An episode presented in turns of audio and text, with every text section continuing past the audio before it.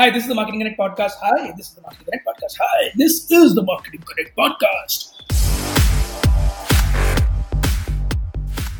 Hi, this is the Marketing Connect podcast, a show where we get up close and personal with some of the most celebrated marketeers in the country. We talk to them and discover the art and science of marketing. After all, we are a show for marketeers by marketeers. Listen in. On this episode, we have Jasleen from Benetton. She talks to us about what it takes to market to this ever evolving, ever changing, and ever so mysterious youth of today. Listen in. Today, I have a really, really interesting guest with me on the podcast. So, I have Jasleen with me. And apart from the fact that uh, Jasleen and I went to the same college, what is also interesting is that both of us have a hobby of writing as well. So, while I write people who get murdered, crime fiction, and other things, Jasleen writes something com- completely different. Uh, Jasleen, do you want to talk about what you write? Hi, Saurabh. First of all, thank you so much for having me. And uh, yes, I am from MDI, the same college as Saurabh is from. And uh, I, I actually love to write poetry. Uh, I do write short stories. I've started writing a novel, but one book that I already have out is around poetry, and that's called Ginger and Honey. So, what we're going to do is, uh, Jasleen, we will drop the link of the book in the show notes. Okay. So, in case people want to buy, they can do that. Sure. And the royalty is mine. Whoever buys, done. Done deal. Happily. So tell me about the novel. That's interesting. I didn't know that you were writing a novel. What are you doing? So I'm actually writing the sci-fi novel, but it's got a philosophical angle to it. It's about the situation where one individual faces a crisis on the earth and how that individual kind of copes up with it. So yeah, it's a very American sci-fi kind of a novel, but it's got a really deep and philosophical take on it. I think I think whatever little I've interacted with you, you have been amongst the most philosophical people I know.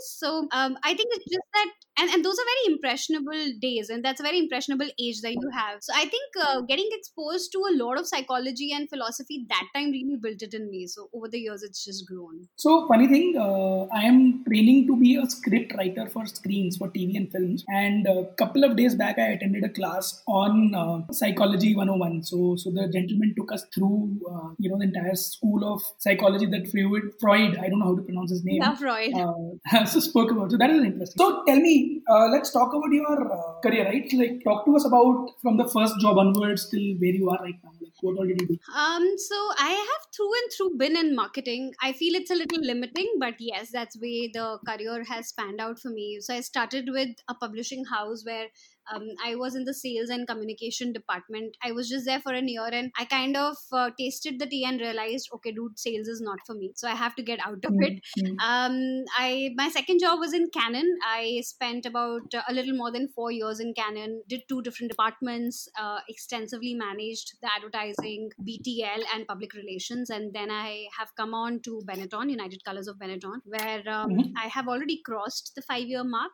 Uh, been a very wow. very interesting stint went with Benetton, learned a lot here, did a lot here, contributed a lot here. And uh, mm-hmm. the fashion landscape's ever changing. So, you know, it's never the same year, the next year that mm-hmm. you work on. So, yeah, and, and it's been very dynamic. Uh, most of the early trends, uh, I feel, come in retail, come in fashion, so to say. So, yeah, I've also been an adopter of the early trends in the market. Mm-hmm. I feel great about it, yeah. Tell me, uh, what is a typical day like for a marketeer at a fashion brand that is moving super fast? Um, uh, see, I'll, I'll kind of uh, start from very basic. Uh, we try, mm-hmm. we mostly try to club fashion in one umbrella, but that's not really the case. When you try to talk about fashion, there is a big uh, demarcation between a fast fashion brand, between a mass brand, between a mass premium brand, between a bridge to luxury brand, between a luxury brand.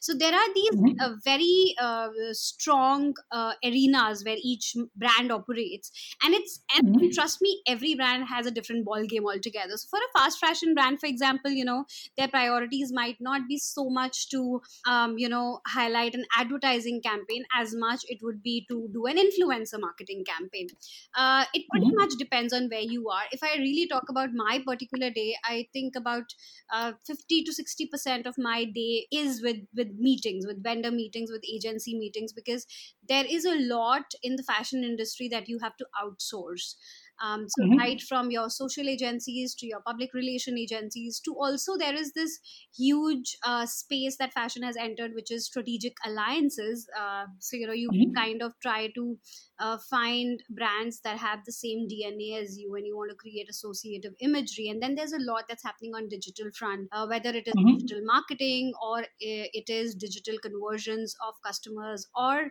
uh, an online to an offline getting people to the brick and mortar stores so i think a big chunk mm-hmm. goes into uh, doing all of these meetings and staying updated with what is happening in the market and mm-hmm. i think one uh, other big chunk of your day really goes into getting all internal updates you know uh, what is the progress on the next collection? What is happening on the next to next collection ideation? Because fashion industry really works way in advance uh, on the mm-hmm. internal front.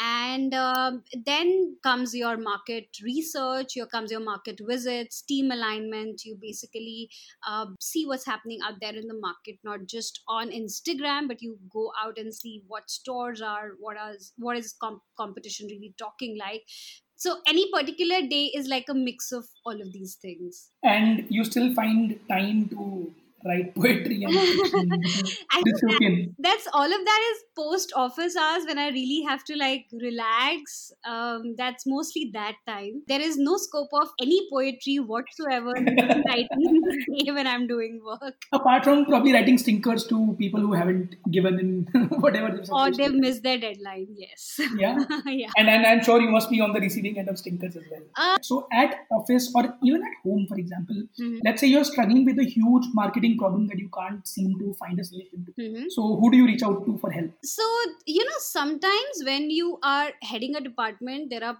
pros and cons of it. Um, sometimes getting an immediate help can be a task because what happens is when you are heading a particular region, a local region, you pretty much have to figure out things uh, and and I kind of have realized one thing that whenever I've been stuck, uh, and I'm a little mm-hmm. old school when I say that, uh, what has really mm-hmm. helped me is going to academia.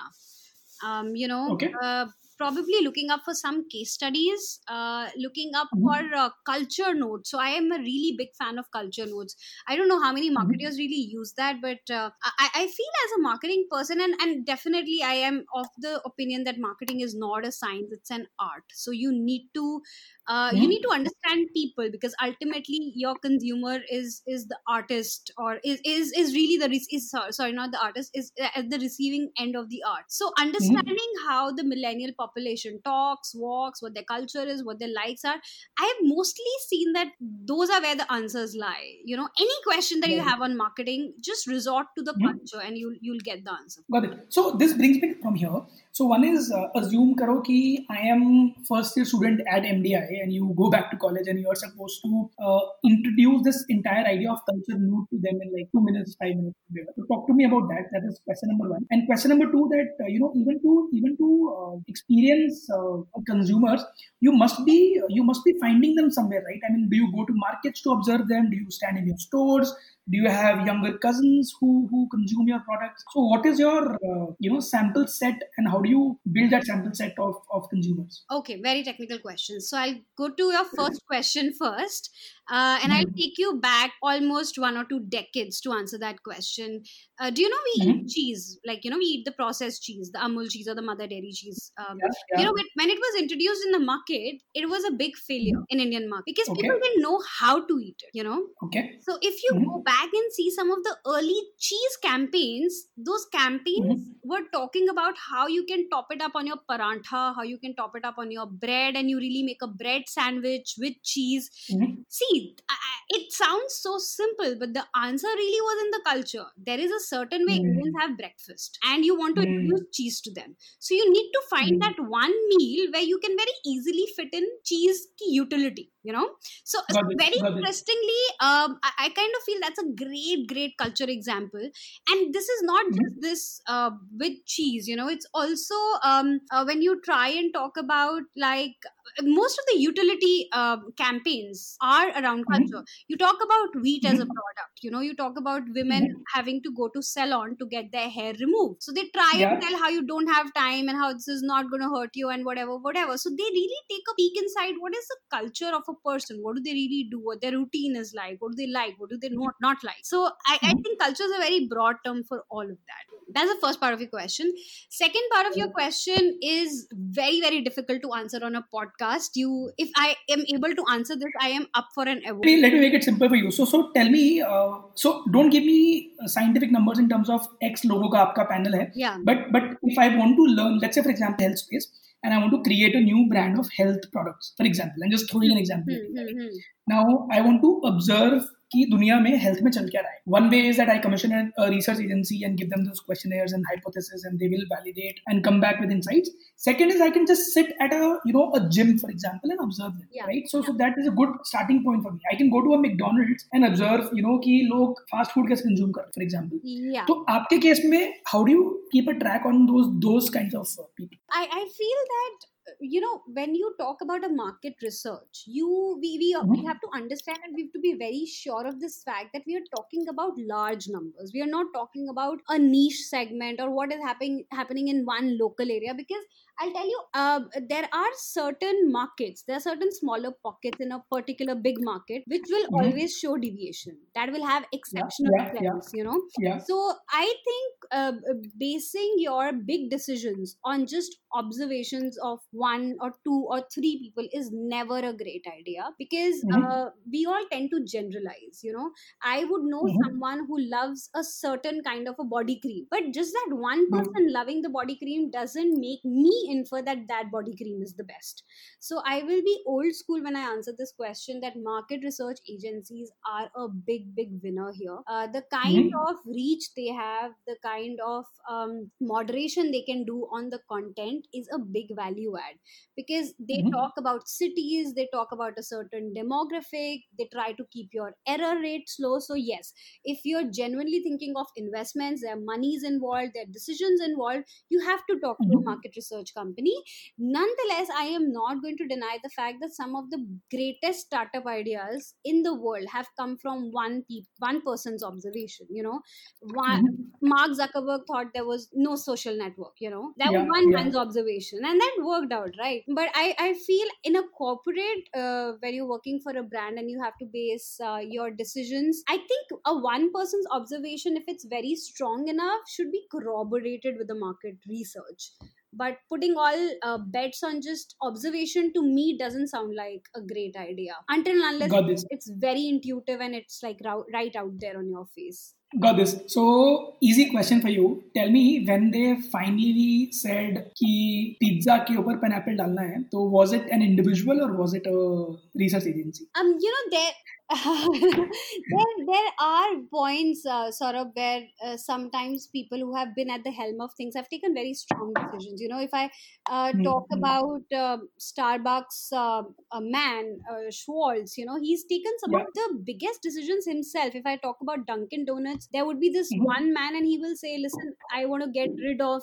donuts for example there was a time when dunkin donuts thought of it so Yeah. all i'm saying is that yes sometimes decisions would come from one man uh, taking Mhm. the things in their control but you know those those people are at the helm of things you know either they're the founders the co-founders or people who've had various years of experience and you know they know the industry in and out. Those kind of people are are gurus are byrons. So when you talk Mhm. about that one man it's probably equivalent to a million research uh, researchers. But also putting pizza uh, putting pineapple on the pizza is again a very traditional culture. If you go back to uh, some of the continental cuisines that combination has existed ever since. It is just that they have Mhm. taken one proven concept of pineapple and another proven concept of pizza and got it married so yes that is some strategy that they've put I think probably it's just going to be some great chef's idea. I'm not sure it's a market research idea. Jasleen, so I know you, right? I mean, I know you apart from this podcast as well, so, and, and you are a fairly uh, vocal advocate of uh, you know mental health and stuff. So do you want to talk to our young marketeers and tell them that you know what is your opinion on that? Absolutely, yes. Absolutely, yes. You know, uh, there is one example that I keep quoting to everyone, and this one example I heard in my master's class when I was doing uh, psychology. Uh, I was doing masters in English, and there was a psychology class, and this psychology Mhm. professor said one thing. You know, Mhm. he was giving us a situation, and he told us how one tenant uh, committed suicide, and he said Okay. that tenant committed suicide because he had fight with the landlord in the morning Mm-hmm. But the reason that he committed suicide is not that he had the fight with the landlord in the morning. The reasons mm-hmm. are underlying reasons. But that fight mm-hmm. in the mm-hmm. morning became a trigger for him to take his life. So I just feel that, you know, there is so much that goes out on the social media where everybody says that be kind, be kind. And I can't say it enough how important it is to be, be to be kind to everyone because at that time what they're thinking in their mind could be anything and mm-hmm, probably mm-hmm. one instigative or one trigger word from you can really upset things. So i think we just have to be very very careful with our words. And it's then not just words. I see cyberbullying is on an all time high. I mean i don't know but why do people have problems with the way anybody else is living their lives? So i think we need to stop judging. We need to be a little easy on us on other people and we really need to be kind with our words so Jasleen the next question is uh, so tell me the information that you that you seek out on a daily basis like you know what are your sources what newspapers do you read what blogs do you access you said that you listen to a lot of podcasts so just give me like a few uh, things that you like consume actively. Um, see, my day really starts with Google News. That is something I just can't live without. I, I and I, I, I would really want to say this that I have not subscribed to a physical paper, physical newspaper in my home. Um, mm-hmm. So I have to rely a lot on the digital news. So uh, for mm-hmm. my world news, for my India news, I think Google News is definitely one thing that I definitely like to read, and I love mm-hmm. to read the uh, New York Times opinion section mm-hmm. um, that's also because it uh, you know like i say that for me understanding culture is very important because culture is that precursor of giving you the trends that are going to come to the market so uh, new mm-hmm. york opinion it has some fabulous writers and their content is very top notch so that's one um, that i subscribe to um, i also mm-hmm. love to um, hear a few of these podcasts like there's this podcast called rabbit hole that's again by new york uh, yeah. There is yeah. a podcast called business wars oh my god that's like an addictive podcast so they pick up 2 mm-hmm. um, giant companies and they do this entire analysis on what really uh, how the war uh, and the duel between those two brands started and how the brands were doing so i listened to that then there is uh, a bbc podcast which is a global news update uh, there is a mm-hmm. podcast called fact versus fiction uh, which is by dr mm-hmm. sanjay mm-hmm. gupta that's again i mean i'm hearing it a lot during the coronavirus times mm-hmm. and mm-hmm. last but not the least instagram is a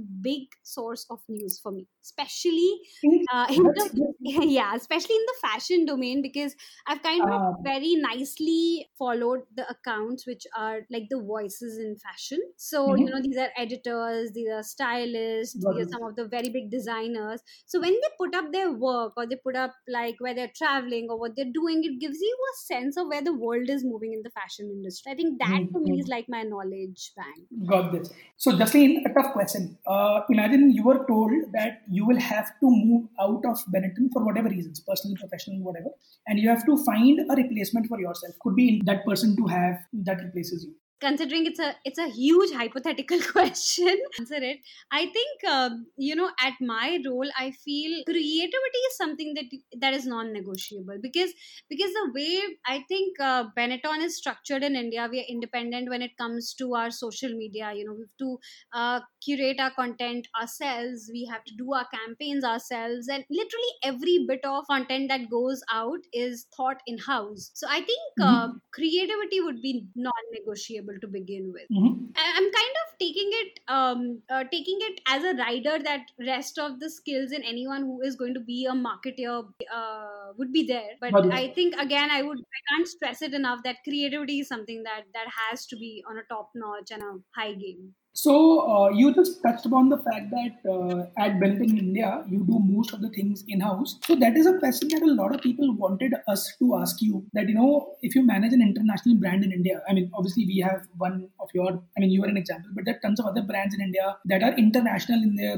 you know, origin. So how does it work with their, uh, uh let's say, the the international brand teams and the local nuances in terms of, you know, how do you how do you marry the two? Uh, what is it at Benetton? How do you do it at Benetton? Okay, so uh, I think first to begin with, uh, I know a lot of friends who work in a similar setup where they're working for a local um, region and you know they have an Mm-hmm. international team. See, it's very very subjective to how the team, re- how the brand really wants to position in each region. Mhm. Because I also know of certain brands that have zero interference policy. So if they give you a marketing deck, you are blindly supposed to just replicate it because they're very very concerned about the global imagery. But if you really talk about Benetton, um, and in the past few years, Benetton has created uh, a local dialogue with customers. So we run a United by series, and in that Mhm. United by series, we really try to address topics that are India related, that are not global. The essence of everything that we do relies uh, lies in the global heritage. So you know, we always talk about society, social, which has been the brand DNA. But yeah, Mhm. again, I think I think there there can't be like one answer to this question because each brand is very very unique in how they want to position it. But yeah, for Benetton,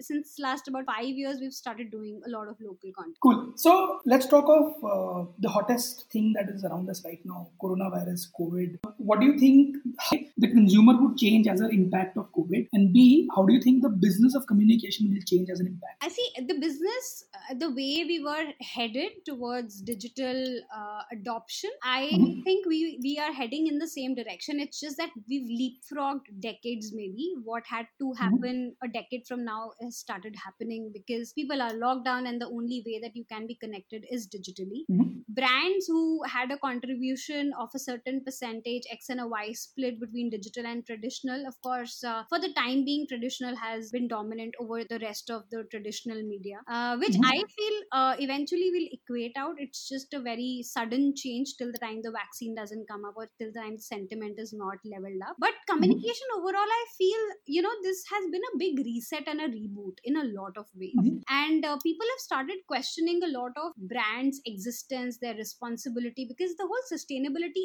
angle attached with COVID has been has has been everywhere. You know, people are talking about pollution, people are talking about climate change, people are talking about sustainability, people are talking about responsible brands. So I think in Mhm. future, the brands who have probably not paid attention to the social and the humanitarian aspect of their brand's purpose are are going to uh, have a run for their money. Uh, brands Mhm. are going to become more responsible when they communicate. They're going to become kinder when they communicate. At least that's the Mhm. change that I foresee in the near future. And, and tell me, while while we are at this, uh, tell me uh, some interesting uh, campaigns that you've seen from other brands. They may or may not be competitors, but, Mhm. but what have you seen on the internet that you know some of the brands that have done interesting work around uh, COVID? Um, see, I kind of feel that uh, uh, there, there is not immediately anything that comes to my mind because I feel there has actually been an effort by a lot of brands to do a lot of things. So there is this brand called Delhivery. So Yeah. what Delhivery did was they, um, uh, I chanced upon this form, login form, where if you enter your details, uh,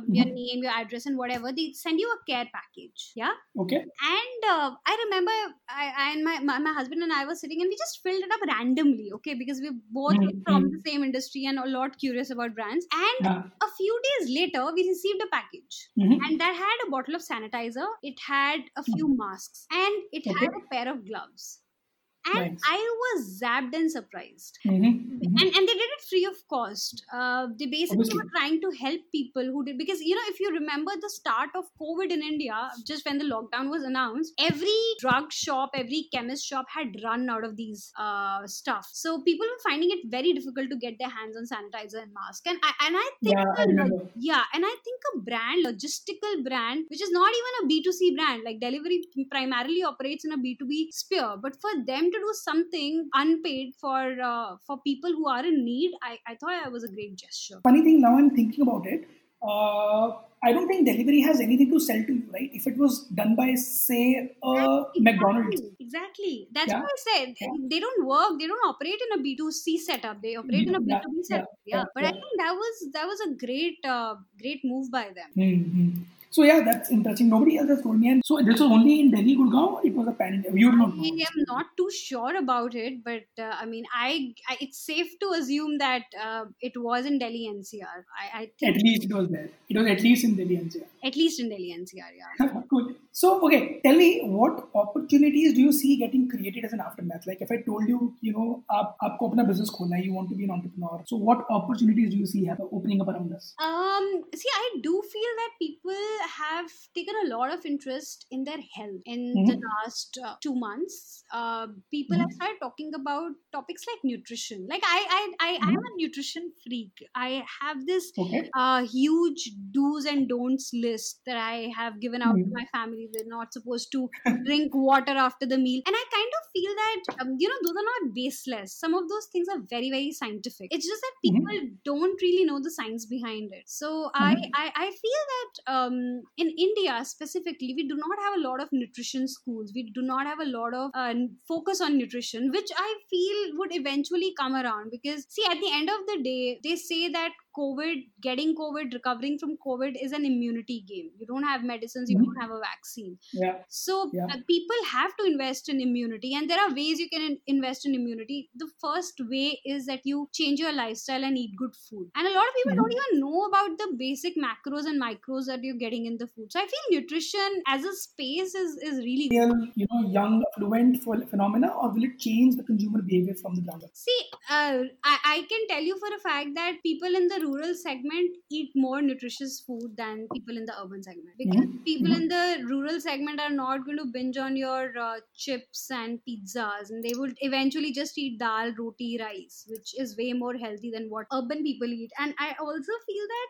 the whole um, uh, because see why why do you need need knowledge you basically Mhm. need knowledge when you have a choice and Mhm. choice only exists in the urban phenomena like a rural person doesn't have a choice ki main fast food khao or should i eat a healthy food homemade food he has to eat right. the choice is right. in the urban guy and the urban guy has to decide do i need to go to a mcdonald's or do i need to go to a pizza hut or should i mm-hmm. eat a khichdi at my home so i think that's but where the opportunity uh, people are going to go get to work from home what are those three four interesting things that you're doing to ensure that the team is still as closely bound as it would be if they were in an office? What are those interesting uh, technology and tools that you're using to do that? I am not someone who has done virtual coffee dates with my team at all. You know, I kind Okay. of feel that that's a compulsion, right? We all are doing uh, dishes, we are vacuuming our home, we are making food. I Mhm. think I think my team is I mean my team and I we are enough bonded to Mhm. survive this, and I have actually given them a lot of time to create a good Mhm. Bond and good relationship between us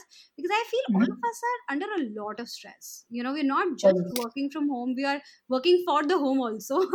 so Yeah, uh, yeah. actually uh, coincidentally i have not tried to do any team bonding activity in fact whatever little time i feel is spare i've just let them be where they are and give their time to family or whatever housework they're doing. Nice. That's a that's a that's a unique one because nobody else has sort of given me this answer.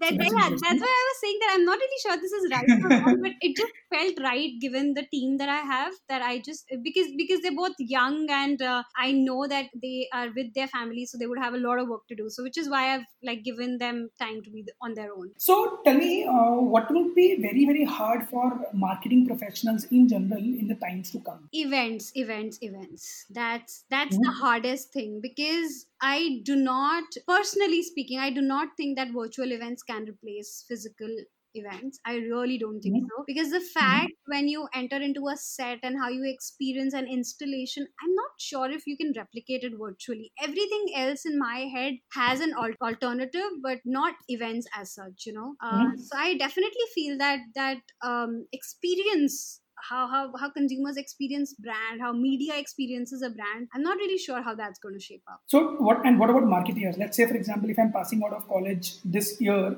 uh, what skills do I need to have apart from core marketing knowledge to be able to, you know, impress a boss, impress a client, and get things done? i see I, I mostly don't even don't think that you know any short term skill is ever of importance. I do feel that and i go back to the point where i started and maybe i'm overusing it but i think it's just knowing the culture more knowing and understanding what's happening around you more. What what sometimes happens is sometimes some very normal things common things we just ignore them. But they Mhm. need to be registered. Like you need to take note of these so i feel as marketeers you just need to know where is the world headed for example i, I can tell you for now i'm hearing and, and it's not a very personal opinion that i give you but i know a lot of Mhm. people who have never in their life heard a podcast are hearing to Mhm. podcast you Yeah, know so yeah. I, I feel that is increasing a lot of people who were not very fond of ott content have started Mhm. uh, uh, subscribing to netflix Uh, so i think these are these little things that you just need to capture pay attention to and then whenever you're doing uh, your marketing strategies whenever you're doing your consumer analysis you just need to be conscious of where the world is headed that's very important That is okay. I'm going to ask you another controversial question that may have a controversial answer. What are some of the most abused and cringe-inducing jargons that you've come across? um i think the biggest jargon that i uh, come across is um, integrated marketing i know it makes sense a lot of ways but i, I Hmm. find it really um, it, it- it pisses me off to a certain extent because and i know a lot of people would have an argument to saying that integrated marketing is required but i feel that Hmm. no you know even a unique channel marketing can do wonders Hmm. for you. I think you Yeah, just need to be very very sure of what the objective is. And i know some of the campaigns that have happened only on instagram only on instagram. But Mhm. everybody knows about them. So I, I feel that integrated marketing there was a point where it would work because the consumer demographic was demand that. But now i feel is the time where you have very clear cut filters of where you can find your audience. So the overlap should be reduced so that the expense to the company gets reduced and i am very Mhm. very certain of that if marketers pay more attention to it there can be uh, uni-channel marketing strategies that can work really well and again it's a very very very personal opinion i am uh, Absolutely. yeah yeah it's it's very personal to what i think of marketing strategies as So disclaimers to disclaimer to all the uh, people listening to this conversation. We are talking to Jasleen, the individual, not the marketing manager Yeah. at UCB. So so can't stress that enough, right, Jasleen? right absolutely Okay, so tell me what is your opinion on things like AR and VR and emerging technology that apparently makes the life of a marketer easier? I, I have mixed opinions, both good and bad. Mhm. I I feel some things have an alternate, and I feel some things don't have an alternate. When we're talking about a virtual reality, yes, it can come in very handy when you're trying to uh, say do a virtual shopping tour. But if you're trying to Mhm. get up and close with a po- particular product, or if you're trying to see a fit and a style, a virtual reality might not even be close to the reality, the real reality so it's it's it's a mixed bag right now because uh, i think this whole era is in the na- nascent stage of both ar and vr but i do feel if you really ask me my bet i put my bets on ar and vr because i do think this is going to be the future of marketing So, in your opinion, which will the battle? Data driven marketing or core insights led marketing that is dependent on raw creativity? see i think i would like to answer it in a way that when you're talking about fmcg products Mhm. I think data is always going to win because Mhm. it's working on a very, very big scale. But I think when you're talking about more value added products, like more value proposition products, I feel Mhm. the insights are going to win. Because uh, see, what happens is when you're talking about, okay, I, I'll give a very, very uh, hypothetical example. When you're talking about something like a Mercedes Benz, you know, when you're Mhm. talking about experience, and experience comes core with some of these luxury brands, some of these premium brands that's where i feel Mhm. insights play a huge role because uh, it, it's higher buck that the consumers Mhm. spending but with fmcg because it's a huge scale and economies are high i feel data will add more value i think i like to answer it that way So, what is your take on uh, these girls and boys next door becoming influencers on these platforms like TikTok lately and then Instagrams of the world? Is there, what is your take on that? see i i will give you and and this is one thing that i've been doing since last at least 7 years of my career i feel till the time an influencer is a content factory it is great Mhm. right i Mhm. mean if i talk about and i would take a name uh, if i talk about someone like a prajakta koli if i talk about Mhm. someone like a sejal kumar Mhm. these influencers are working hard on their content you know and when you see their Mhm. content everything every time it's something fresh you know you like to watch Mhm. it but if you're talking about another influencer who does a video on how this skincare routine will give me a flawless skin that's not going to work Mhm. so i think influencer is going to stay uh, which is not mm-hmm. something that I thought five years back. But I say this today: I, influencer marketing is going to stay, but it completely depends on the content creator. You know, the mm-hmm. content has to be much more than the product. The content has to has a story, and everything that, that goes on your feed needs to tell your personality. I think if but those things, those ingredient ingredients are right, influencer marketing, uh, especially these influencers, are going to do. So what happens is on the influencer piece, a lot of these agencies, like you know, creative agencies and digital agencies, will go to a client and say that you know, for your particular business problem, here is this young girl who has a five million kind of a following, uh, and here is an idea. Let's marry the two and get her to be a mouthpiece for our idea, for our communication. That's approach A approach B is a brand like yours approaches an influencer directly and says that you know you are a young person who understands technology, content, community, and the audience well. Uh, what do you think should be the idea for us to uh, uh, go ahead with? Which of the two approaches do you think works better for you?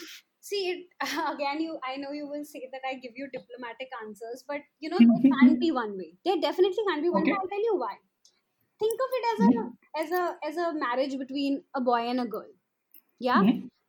the boy has to like the girl and the girl has to like the boy right the, the thing is there can't be an answer to it it can't be one way street because you are a entering into the influencers audience right mm-hmm. so if you are entering into the influencers audience nobody knows that audience more than the influencer yeah mm-hmm. and if you're mm-hmm. talking about the brand that the influencer has to endorse nobody knows the brand better than the brand itself so mm-hmm. I definitely say that, and in fact, there has to be a very fruitful and a productive communication between both the parties because there mm-hmm. is, there are two personalities coming together. There are two images coming together. So it has to marry. Mm-hmm. There is no other. Way. And if I were to ask you to pick between the celebrity influencers, let's say film stars and cricketers, versus these people next door, the ones that we spoke about, which one would you prefer?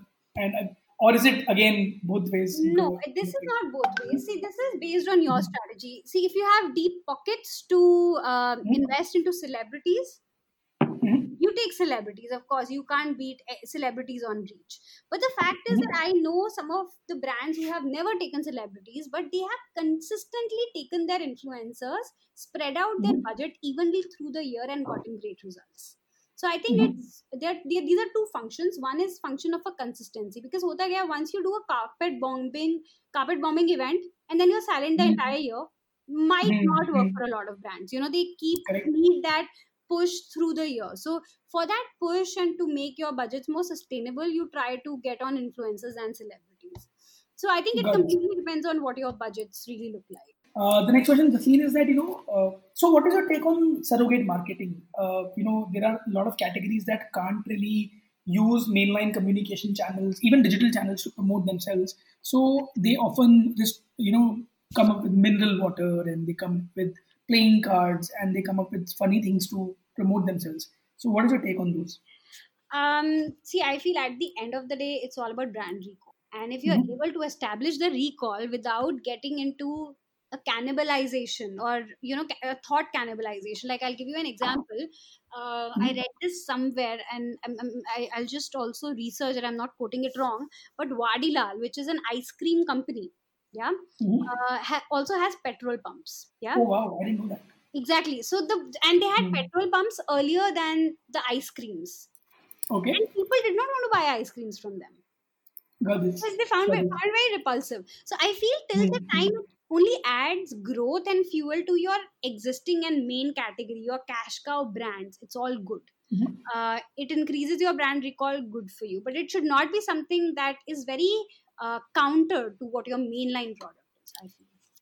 So tell me, what are your favorite gadgets and what should a marketer acquaint themselves with? Like, what should we invest in? I actually uh, uh, I've the, I think the biggest, not the biggest, I would say, but uh, uh, the most prominent investment and the recent investment I did on my AirPods. I think they have made my life easier than anything in the world because I'm. I'm like I'm plugged onto my AirPods. I don't even care about the wire, and I'm taking my calls day in day out. Because see, I, as a marketer, and I I'm I'm very sure I speak on behalf of all the marketers.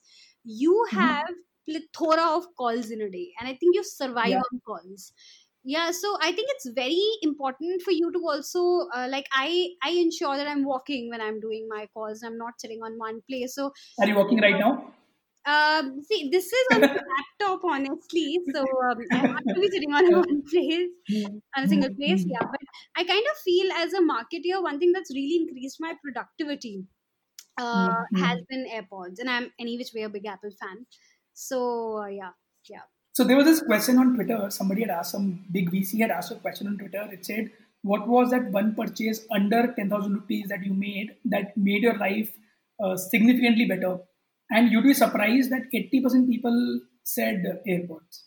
I'm not surprised because I, you know, uh, Saurabh, I was never the person who could have headphones on in my ears, like these earbuds in my ear. I know, I think I have funny ears, okay? Eh, That the, the, the weird structure, so no headphone really grips very well, and they keep falling off. Mm-hmm. So uh, I always had a terrible time till the time somebody Mhm. told me that you should try AirPods, and I thought, well, yeah, it's going to be the same thing. What big deal? Yeah. They were like, no, you know, there's something about them and Mhm. they fit in my ear like a glove. I was like, oh my god, I've never had anything fit in my ear so well.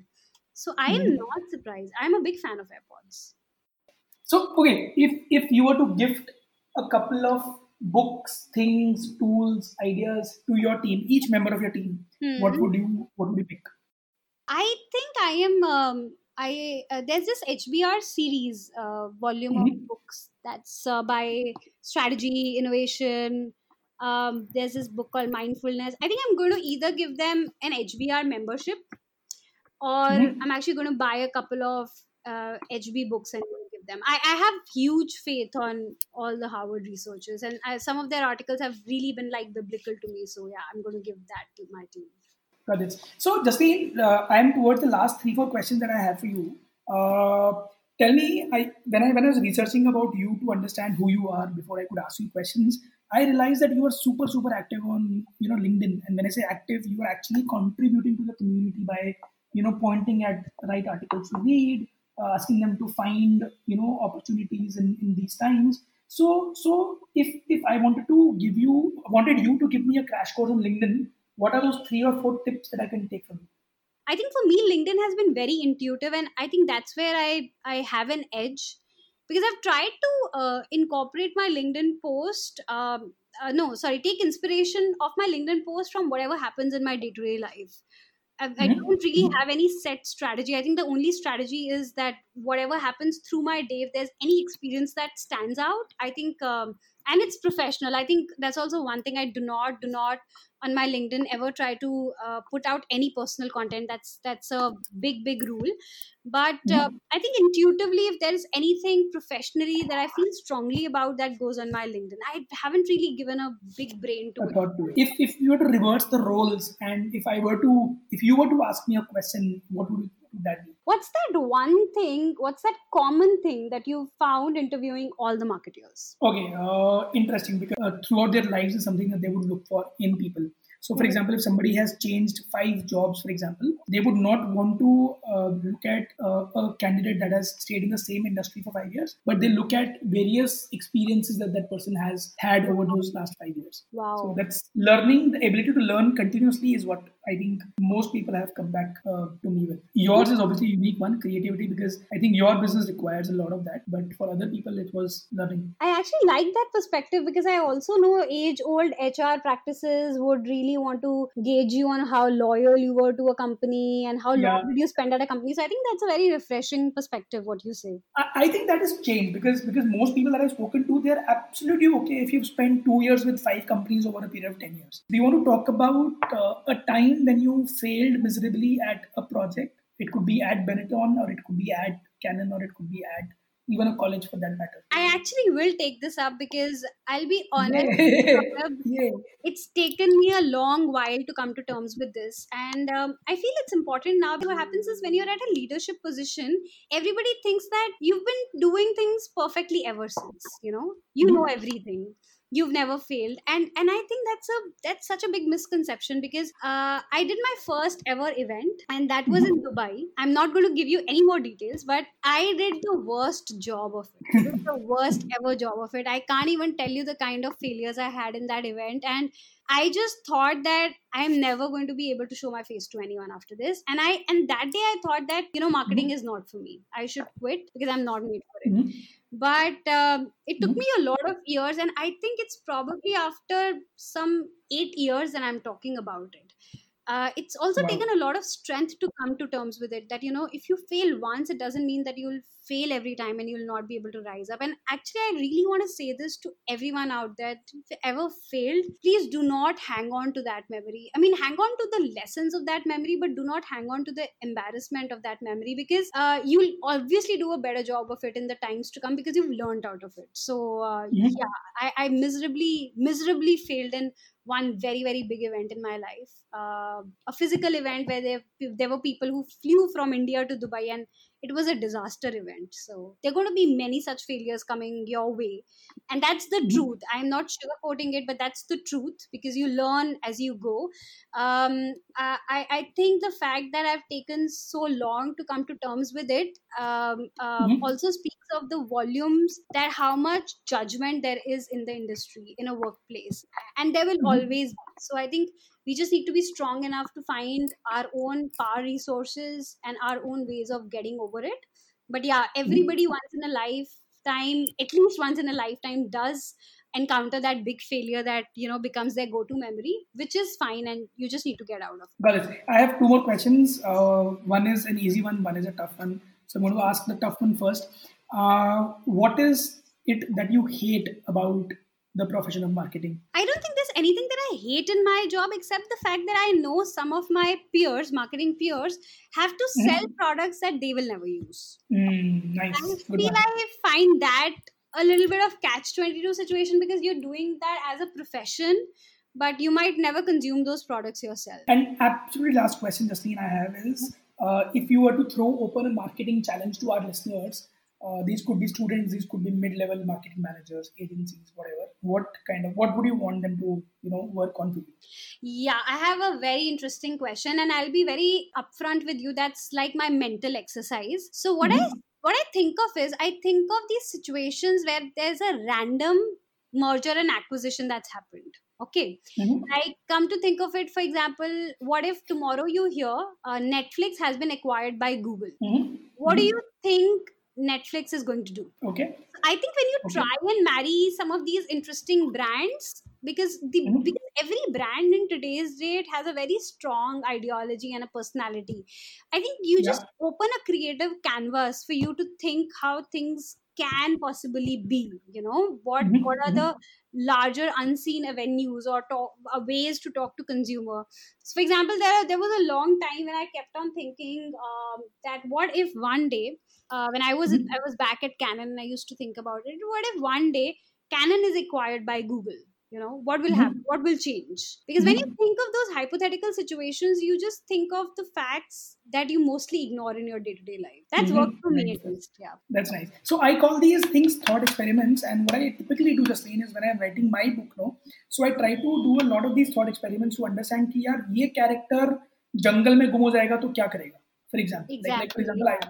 So that helps me at least in writing the book, but I never thought about it from the, from the marketing perspective. That's nice. That's interesting. No, try it. You'll be really intrigued with the results. amazing. Cool. Thank you so much, Jasleen. It was great, great fun talking to you. Insane and amazing. Thank you so much.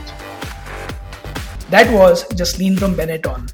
Hope you enjoyed the conversation and please write into us and tell us how do we improve the Marketing Connect podcast for you.